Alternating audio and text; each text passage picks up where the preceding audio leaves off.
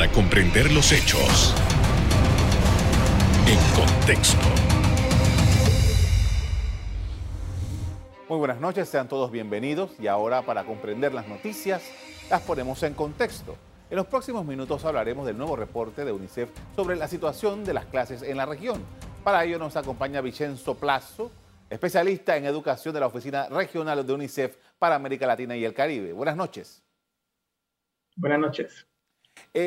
En primer lugar, UNICEF le ha venido dando seguimiento a toda la situación del cierre de las escuelas desde que inició la pandemia en todo el mundo. Que, hablando particularmente de América Latina, han mostrado su preocupación por la gran cantidad de estudiantes que todavía, creo que hablan de 86 millones de estudiantes en todo el mundo, que todavía no han regresado a clases. Y la situación en América Latina se plantea tremendamente preocupante. Un análisis general de lo que ustedes están encontrando en todos estos estudios, estas investigaciones que han hecho sobre el tema. Muchas gracias. Sí, efectivamente, el dato de 86 millones de niños, niñas y adolescentes que todavía están fuera de las escuelas se refiere solamente a la región de América Latina y el Caribe. Oh, okay. Y cuando hablamos de 86 millones, hablamos de niños, niñas y adolescentes afectados tanto por el cierre total como por el cierre parcial de las escuelas.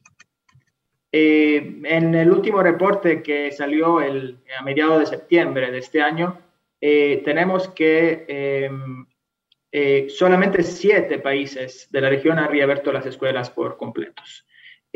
Unos 16 la tienen cerradas parcialmente y 8 la tienen cerradas por completos. A eso habría que agregar los países que en el periodo de junio, agosto, septiembre estaban en receso académicos. Pero sumando un poco los niños y adolescentes afectados, tanto por el cierre total como por el cierre parcial, llegamos a ese monto de 86 millones, que 18 meses después del comienzo de la pandemia es un dato muy preocupante. En términos generales, ¿cuál es la razón que dan las autoridades de estos países, si la investigación lo establece, para continuar con este cierre?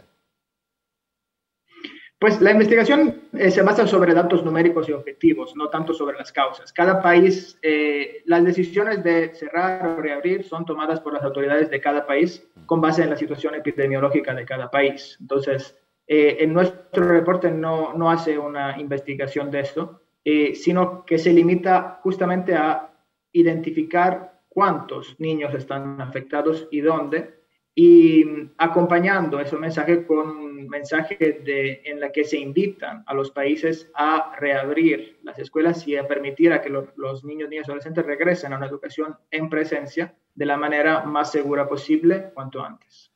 A principios de año, UNICEF hizo un reporte en el que indicaba que Panamá era de los países que más tiempo había permanecido los estudiantes fuera de las aulas de clases. Eso se mantiene así. ¿Qué dice el reporte sobre Panamá en estos momentos? Sí, se trataba de un reporte global elaborado por la Oficina Global. En la región, Panamá sigue encontrándose entre los países que han tenido el cierre más largo, efectivamente, dentro de la región de América Latina y el Caribe. Si bien, entonces... Sí, o sea, sigue habiendo una situación en que el número de días en que las escuelas han quedado cerradas en Panamá sigue siendo de lo más alto de la región. Ahora bien, ¿cómo ustedes evalúan lo que esto significa para los niños, las niñas, los adolescentes? Pues el cierre prolongado de las escuelas tiene muchas consecuencias en los niños, niñas y adolescentes, que van más allá de los obvios que se relacionan con la pérdida de aprendizaje. De estos 86 millones que siguen fuera de la escuela, solamente un porcentaje de ellos ha podido beneficiarse plenamente de los programas de educación a distancia que todos los países han implementado. Muchos de ellos no han podido, por razones que están sobre todo vinculadas con la brecha tecnológica, por ejemplo, ¿no? Uh-huh. Entonces, hay un problema, una consecuencia clara en pérdida de aprendizaje. Pero no nos olvidemos que en las escuelas son lugares donde los niños, niñas y adolescentes reciben también otros tipos de servicios, de salud, de nutrición. Entonces, el cierre de las escuelas va a tener implicaciones también en el estado de salud, en el bienestar en general de los niños y niñas, cubriendo tanto el tema de salud, de nutrición, Y también el tema de la salud mental, evidentemente, ¿no? Al estar tanto tiempo fuera, sin tener contacto con sus compañeritos, con sus docentes, hay estudios y hay testigos de que también el cierre prolongado de las escuelas está afectando también no solamente la salud física, sino también la salud mental de los niños y niñas, especialmente de los adolescentes. Me llamaba la atención un comentario de la directora regional de UNICEF, que llamaba la atención algo que quizás uno sabe que ha pasado, pero que no realmente no lo dimensiona hasta cuando alguien lo dice de esta manera, y quisiera elaborar sobre eso. Y decía la directora regional que, por ejemplo, había menores de edad que están en edad escolar, que no habían visto a su maestra y a sus compañeros en casi 2 años. Efectivamente, esto se relaciona con lo que comentábamos antes. No todos los niños y niñas se han podido beneficiar de igual manera de los programas de educación a distancia que se han implementado en la región. Sobre todo pensando en las comunidades más aisladas, donde no hay fuerte señal de internet y donde quizás las clases hayan llegado a través de programas de radio, a través de la entrega de materiales impresos. En ese caso, efectivamente, ha faltado una relación y un intercambio bilateral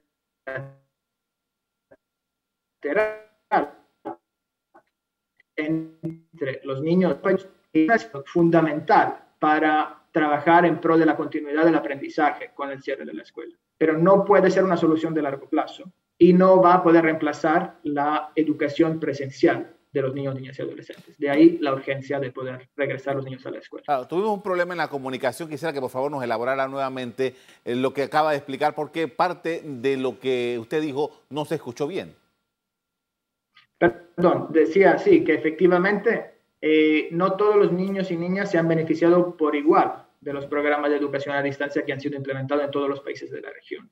Sobre todo en las comunidades más aisladas, donde la señal de internet no llega, muchos gobiernos han optado para programas de educación a distancia basados, por ejemplo, en este caso, justamente ha venido a faltar esta interacción entre los estudiantes con sus propios compañeros y con sus docentes. Entonces sí, hay casos en que algunos estudiantes, sobre todo los que viven en comunidades más aisladas, no se han podido beneficiar ni siquiera de una educación de baja intensidad.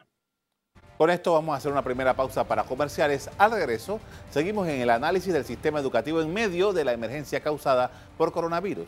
Ya volvemos.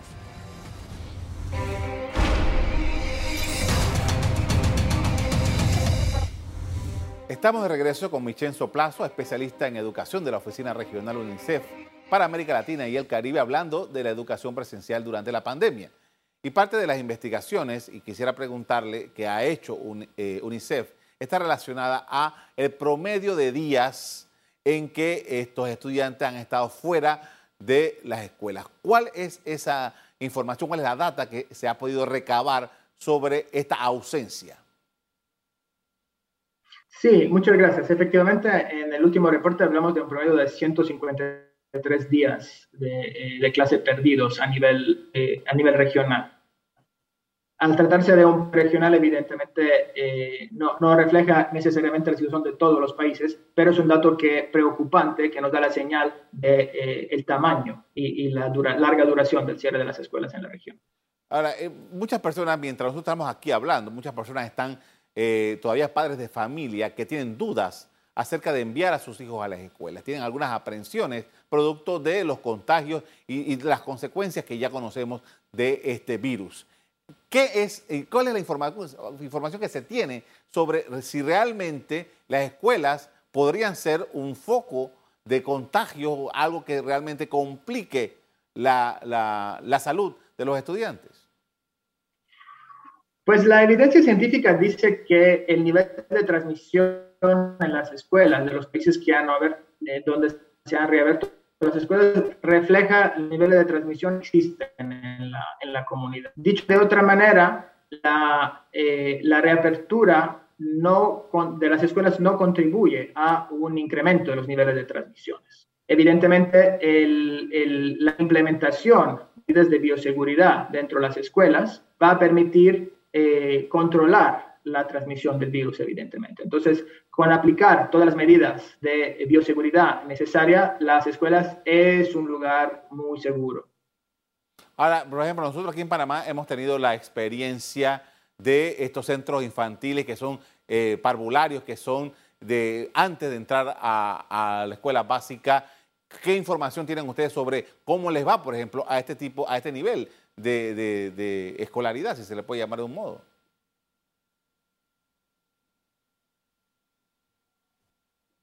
No sé si me escucha.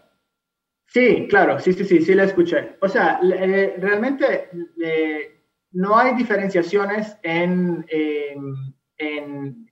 los niveles en términos de medidas de bioseguridad y en términos de consecuencias de la reapertura.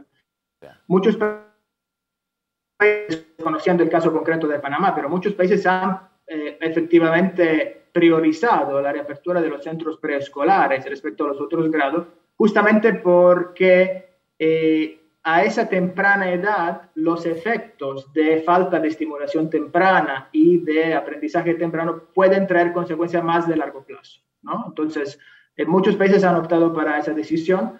En términos de reapertura en general, la implementación de medidas de bioseguridad hace que la reapertura pueda darse de manera segura sin influir en el aumento de la tasa de contagio, independientemente del nivel educativo en el que se aplica. Hay ejemplos que nosotros podemos tomar como referencia en América Latina acerca de las mejores prácticas para el retorno a las clases.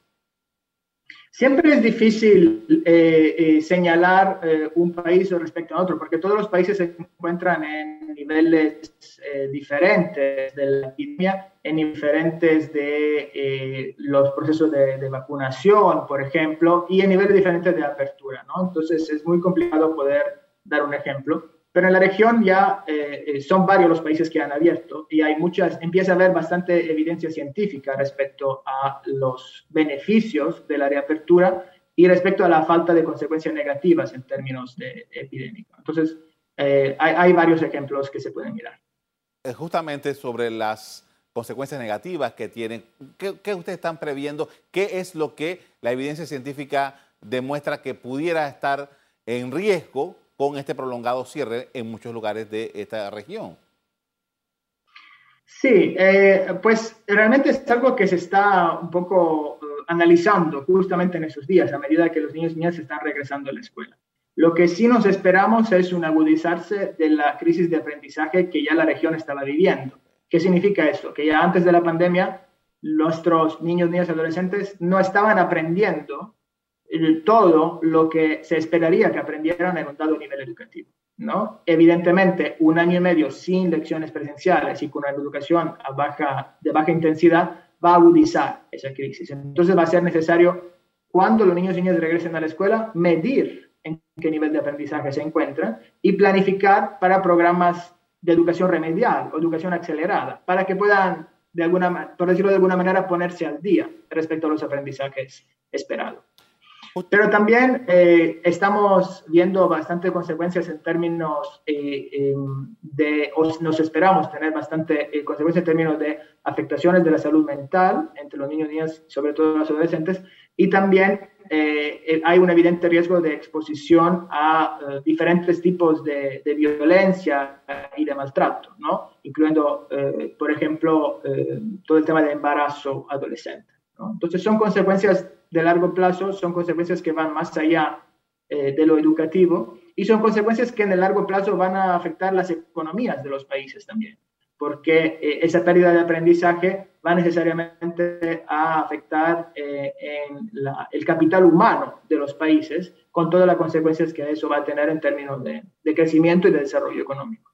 Ahora, una de las preocupaciones que UNICEF había establecido desde hace ya varios meses es el tema de la conectividad. ¿Se ha podido avanzar algo en los estudios de que estos países nuestros en esta región hayan podido mejorar su conectividad? Sí, o sea, la conectividad realmente es solamente uno de los aspectos de la educación digital. Si algo de bueno ha traído esta pandemia son justamente todos los avances que ha habido en la educación digital en todos los países, no solamente de la región, sino de todo el mundo.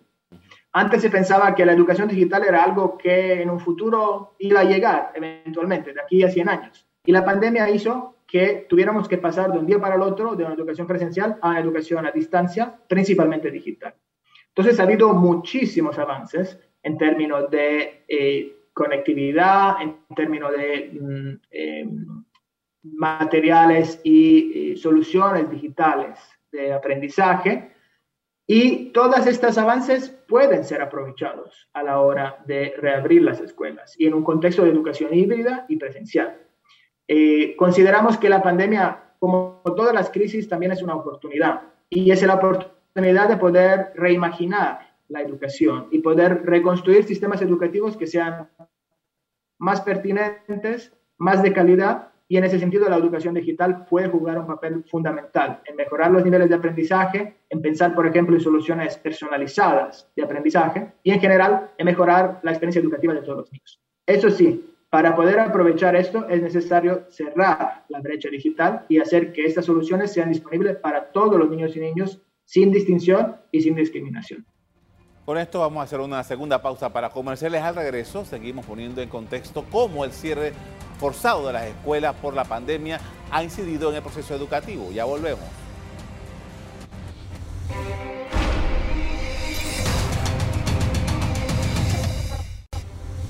En la parte final estamos de regreso con Vincenzo Placco, especialista en educación de la Oficina Regional de UNICEF para América Latina y el Caribe.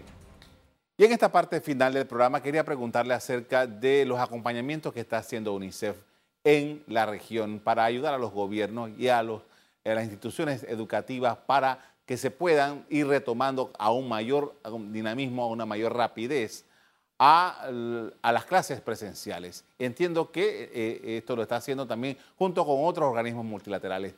¿Cuál es la situación?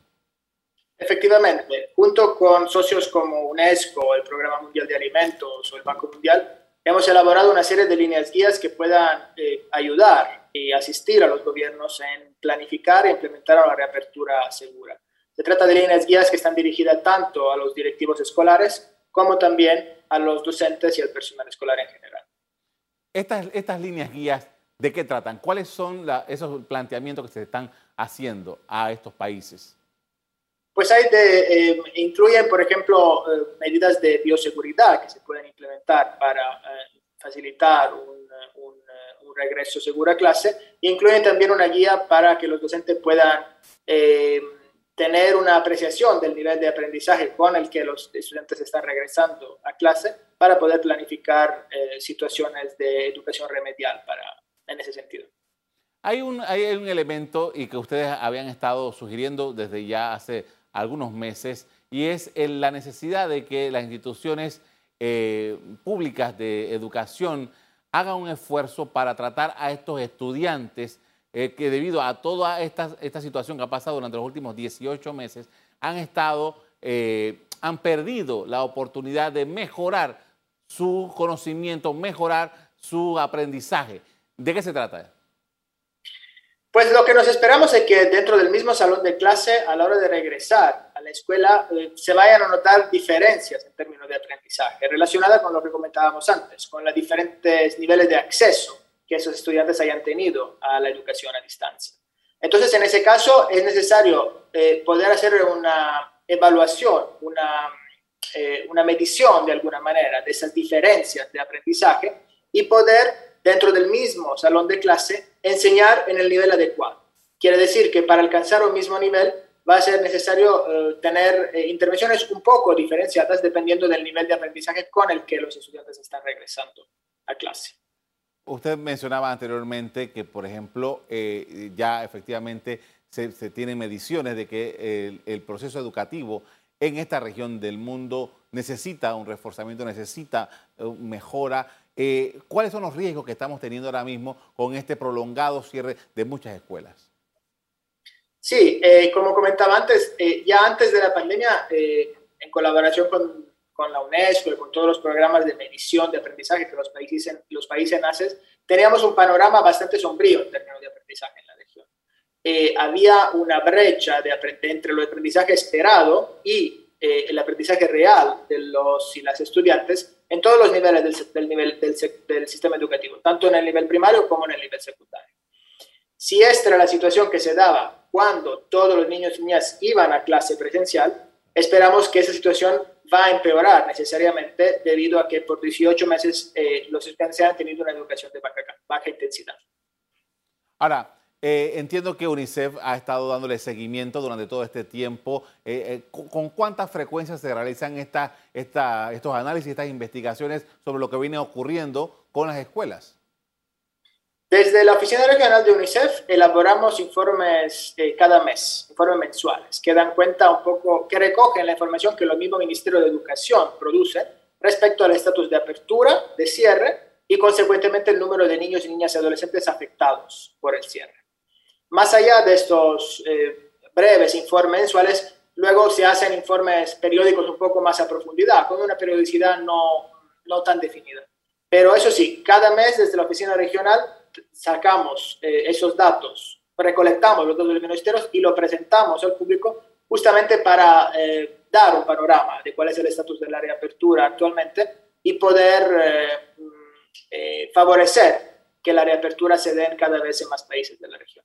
Ahora, para una región como esta, de América Latina y el Caribe, con las desigualdades y las situaciones complejas que tiene, esta generación que se está creciendo en estas condiciones, ¿qué riesgo plantea lo que está sucediendo? Pues el año pasado el secretario general de Naciones Unidas habló de una posible catástrofe generacional como consecuencia de la pandemia y del cierre prolongado de las escuelas. Es efectivamente un cierre tan largo tiene el potencial de tener afectaciones de largo plazo, como hablábamos antes, en términos de aprendizaje, en términos de bienestar y en términos económicos para las sociedades en general. Sin embargo, no es algo que esté escrito en piedra ya, por así decirlo, ¿no? Con adecuadas medidas de recuperación del aprendizaje, de reapertura temprana, y un adecuado acompañamiento, es posible revertir estos efectos, sobre todo en todos los niveles etarios, desde los niños más pequeños hasta los y las adolescentes.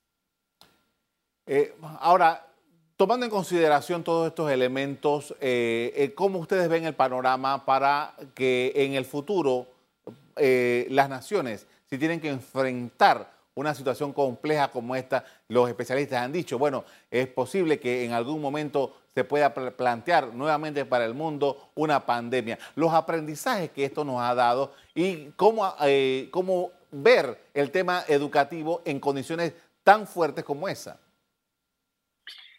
Como comentábamos antes, esa crisis nos da la oportunidad de repensar todos los sistemas educativos y de poder planificar e implementar sistemas educativos que sean más resilientes a diferentes tipos de crisis que se pueden dar. Pienso no solamente a las crisis sanitarias como el COVID, pero por ejemplo también a crisis relacionadas con el cambio climático, por ejemplo. Entonces es necesario fomentar una cultura de planificación educativa que tome en cuenta los riesgos que el mundo actual, a los cuales nos enfrentamos en el mundo actual. Y entonces yo creo que sí, que la pandemia nos va a traer lecciones, no solamente, como comentábamos antes, para aprovechar todos los avances en tema de educación digital, sino para poder construir sistemas que sean más resilientes ante futuras crisis. Ustedes no tratan con eso porque ustedes se refieren a la niñez, pero esto proyectado podría crear una condición que afecte laboralmente en el futuro. ¿Cómo lo ve?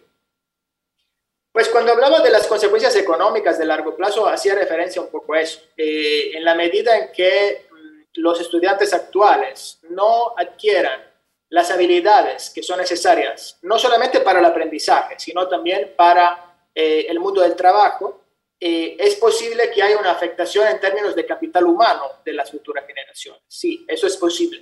Pero repito, como decía antes, es posible también, una vez restablecidos, digamos, los sistemas educativos, poder planificar para recuperar esas pérdidas de que haya, ¿no? Entonces, sí es un riesgo, pero no es algo, pero hay manera de actuar para que este riesgo no se convierta en una realidad.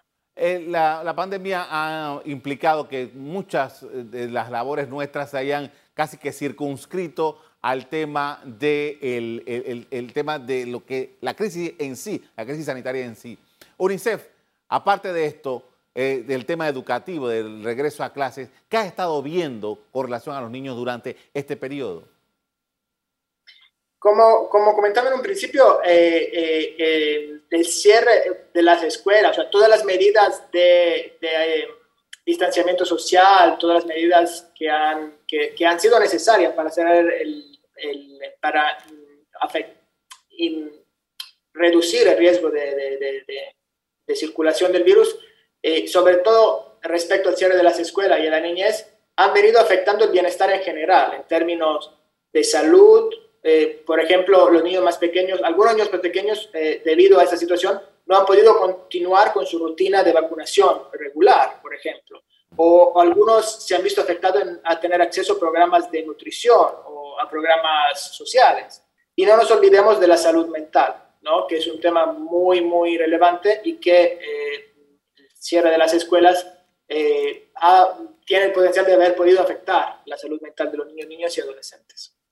Le agradezco mucho por habernos acompañado esta noche para hablar de este tema, muy amable. Muchísimas gracias a ustedes por la invitación. UNICEF ha resaltado que durante los últimos 18 meses, la mayoría de los niños, niñas y adolescentes de América Latina y el Caribe no han visto a sus profesores o amigos fuera de una pantalla, lo que no tienen internet y que directamente no los han visto siquiera. Hasta aquí el programa de hoy. A usted le doy las gracias por acompañarnos. Me despido invitándolos a que continúen disfrutando de nuestra programación. Buenas noches.